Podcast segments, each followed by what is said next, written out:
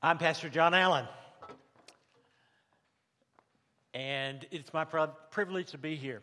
Yeah, I was, I was trying to get in tune with this place, with the empty chairs. And it, it's, it's now like God is kind of showing me the faces that are usually here on Sunday morning and some of the new faces.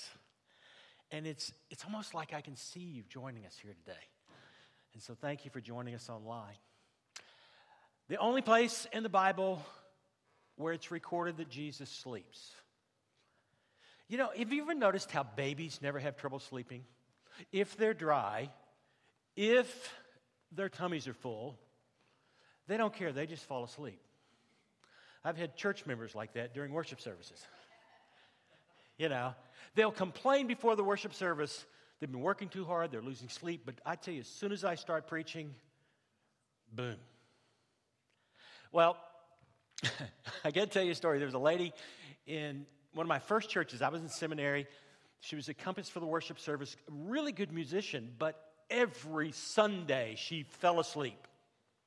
And it really, I mean, she's right up here next to me with her head on her, on her chest. So I, I found somebody I could really trust, and I said, What do I do about this? She, he said, Pastor, don't worry. She falls asleep or has fallen asleep under every pastor we've had. Don't worry about it. So I thought, okay. A few Sundays later, she fell asleep, only this time she had not removed herself from the organ that she was playing. She was actually on the bench, fell asleep right into the keys. Oh, it was terrible. And you know what? She didn't fall asleep after that. she didn't fall asleep after that. Some people are having trouble sleeping. Some are.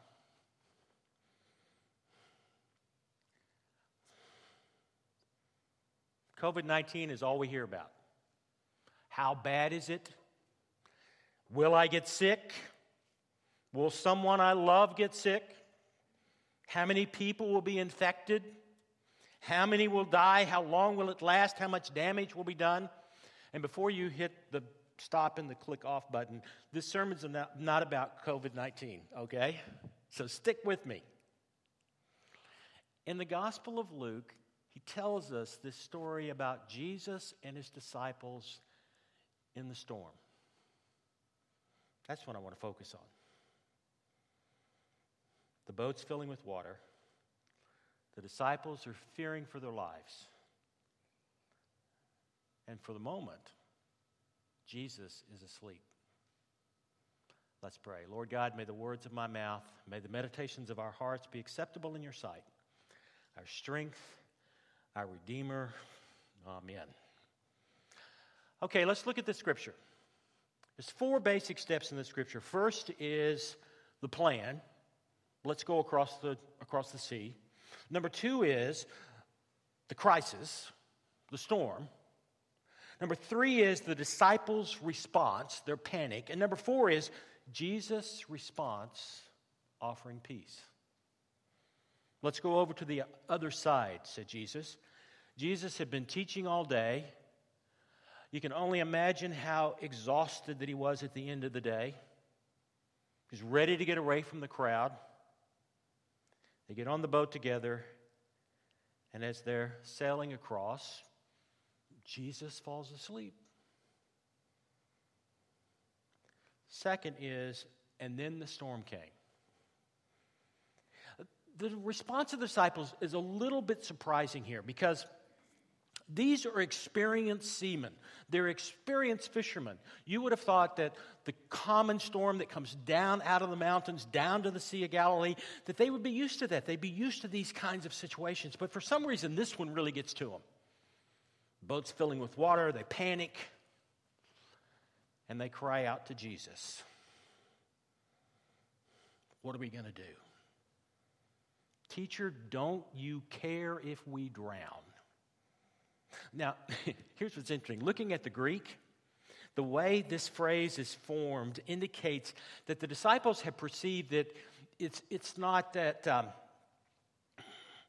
they don't see Jesus' sleep as confidence, it's his apathy. that he doesn't care. It could just as well be translated Teacher, we could drown for all you care. We're that way sometimes, aren't we? Why is this happening? Do you care? And so Jesus wakes, and with these words, Peace be still, all stops. All stops. The waves are calm, the wind is gone. It's done. Now, we get some insight here into the character and, and uh, of Jesus. On the one hand, we see the limitations of his humanity. He's exhausted, he requires sleep. On the other hand, we see his absolute, ultimate, supernatural authority just with his words. The winds obey. And what's even more interesting is that now the disciples are more frightened of what Jesus has done than the storm in the first place. As we see Luke tell the story here, and as we listen to it and, and begin to experience it, we see that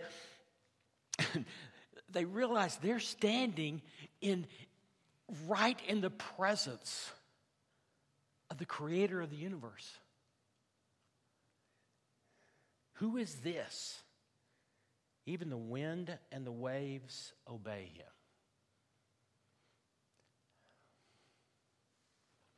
It's commitment time for the disciples. And, this is where I want us to go right here. It's commitment time for the disciples. We don't know at this point in Jesus' ministry why the disciples are following him. I'm sure that some followed him because he was a great teacher. He was compelling. He was engaging. He was moving. Some of them probably followed him because they wanted to help people. He was healing people, he was feeding those who were hungry. There was much need in the land. Look what we can do. Others, hmm, maybe it was they were getting their spiritual needs met. But now it's different. He's not just a teacher, not just a healer, not just one that responds to human need. This is the Creator, the Almighty, the All Powerful that is standing in front of them. Not about following anymore, it's about obeying. Yes, he was more than a great teacher, more than, uh, more than a healer. You know, it's commitment time for us too. There are millions of people in the United States today that, that proclaim faith in Jesus Christ. They proclaim faith in Jesus Christ. They believe in Jesus as Savior. However, we don't really know about their relationship with Jesus until a crisis comes along. We don't know about our relationship with Jesus until a crisis comes along. The real test of faith happens in a hospital, in a funeral parlor, in a home where there's trouble, in a place where there's no sleep. I don't know what's coming in the next few weeks or even months, but I do know this. We will make it. We will make it. I, I do know this we are not alone. There is a God who loves us, who cares for us, and is in the midst of all of this. This is not punishment, this is a broken world. And God is with us in this. And, and here's what I also believe that, that God is with us bringing new things and a new day. That we're going to learn new things in this, in this uncomfortable time, this uncertain time that we never knew that we could do. We are going to learn to appreciate those parts of our lives that, that, that maybe we'd lost sight of before. In this lack of connection, this social distancing, we're going to learn to connect in other ways, and we're going to learn the appreciation of what it means to be in community and what it means to have a family. How do we handle the storms? We look to God. That is our hope. That is our help. That is our salvation. The Creator of all life is with us to navigate these turbulent times. So here's what I'm going to do.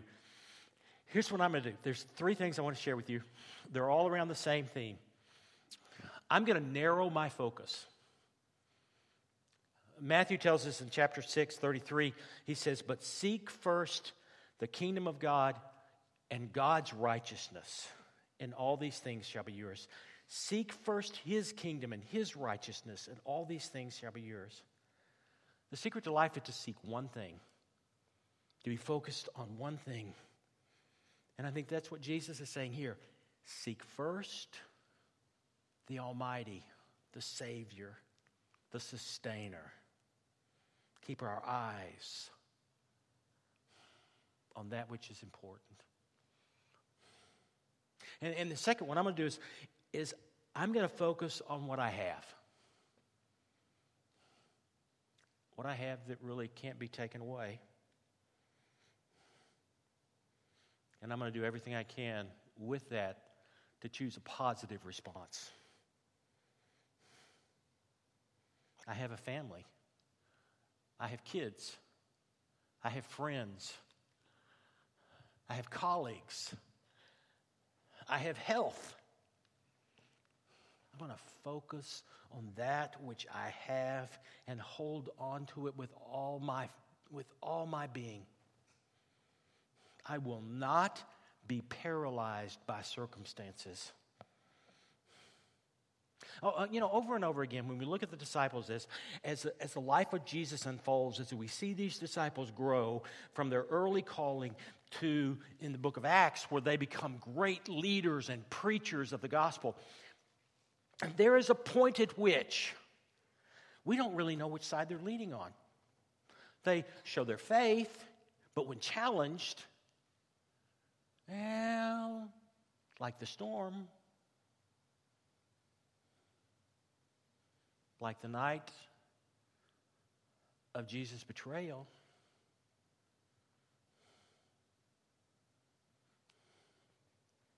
what are we going to do when we're confronted by storms? by the possibility of death. Where will we look?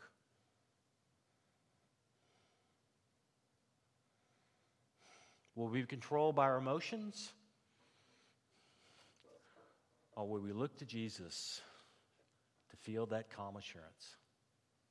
For faith in Christ moves us beyond paralysis. Faith focuses on what God is doing. Faith sees circumstances as temporary. Faith looks to the unexpected good that God can bring. And faith proclaims, I am not a victim. I'm a victor and will live my life as such for with every breath I have. I will not be controlled by the storm. Finally, I'm going to focus on making right choices. I'm going to focus on making right choices. Jesus said, Seek first the kingdom of God and his righteousness. And when we start digging down into righteousness and, and, and how it's, it's shared in the New Testament, what it is is right choices. It is the choices of God. We have the freedom to make the right choices. not to react to the next news report. Instead, to reach out and to touch the one in the boat who hears our call and says, Peace. When I narrow my focus on the kingdom of God, I not only receive a fearless peace, but God opens my eyes to see the possibilities that are before me and, and the new things that God might do. What new possibilities is God opening for you in this social distancing, in this threat, in this uncertain time? We're mostly home these days. Family, friends, unity of purpose. What better focus is that? This week I heard a pastor uh, use this uh, acronym. It's France, F R A N C E, France. It stands for Friends, Relationships, Acquaintances, Neighbors, Coworkers, and Eyes Wide Open. And, and what he was saying is that, and, and I really want us to maybe think about what this would mean for us to follow this acronym that, that for family, I'm going to focus on family. I'm going to support them. I'm going to make myself available to them. I'm going to make sure they know how much I love them. For my, for my relationships, beyond the friends, for my relationships, the same thing. How many people are hungry for a voice? For my acquaintances, maybe in the neighborhood, that we can offer to help. They might be, they might be older or are at risk and might need someone just as simple as going to the grocery store. How can we connect with those folks? Our neighbors, our coworkers.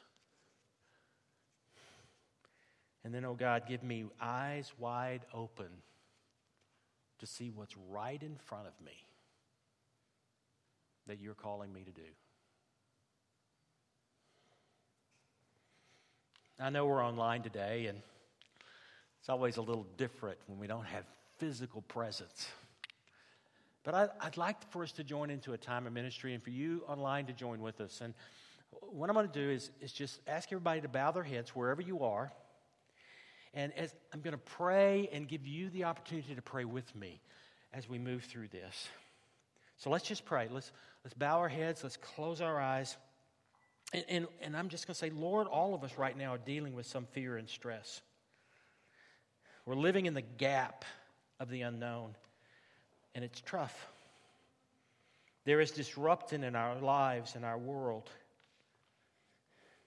And I invite you out there as, as you pray this prayer with me, even if it's just for a few moments, release those circumstances. Just release them. Picture Jesus sitting in the boat. See him stand now. See him calming the storm. Hear his words. And as you name the stress in your life, as you name the worries, maybe it's a relative, a loved one, a friend, a coworker.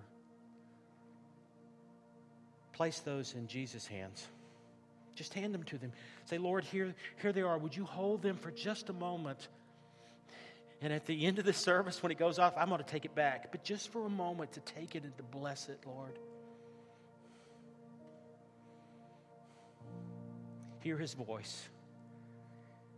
Hear Jesus say, Peace be with you. My peace I give you. And as we close these words, I invite you to say this prayer with me Jesus, I can't, but you can. Come, help, give me your peace, give me your confidence. Give me your faith. With you, I'm ready for whatever comes. Help me in the days ahead to focus on the ones I love, to focus on being strong for those who need me, to focus on what is good and right and just.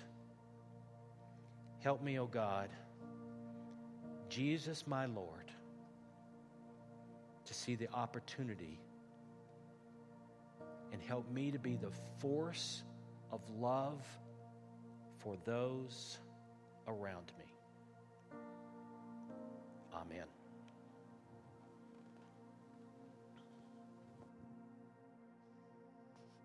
Peace be still. It's commitment time for the disciples and eyes wide open for others. Those are things that I heard this morning from Pastor John. And normally, at this point in our service, is when we would just ask people to make a commitment to respond to what God is doing or what He has done this morning. But this morning, it's a little bit different. So let's focus in a little different direction.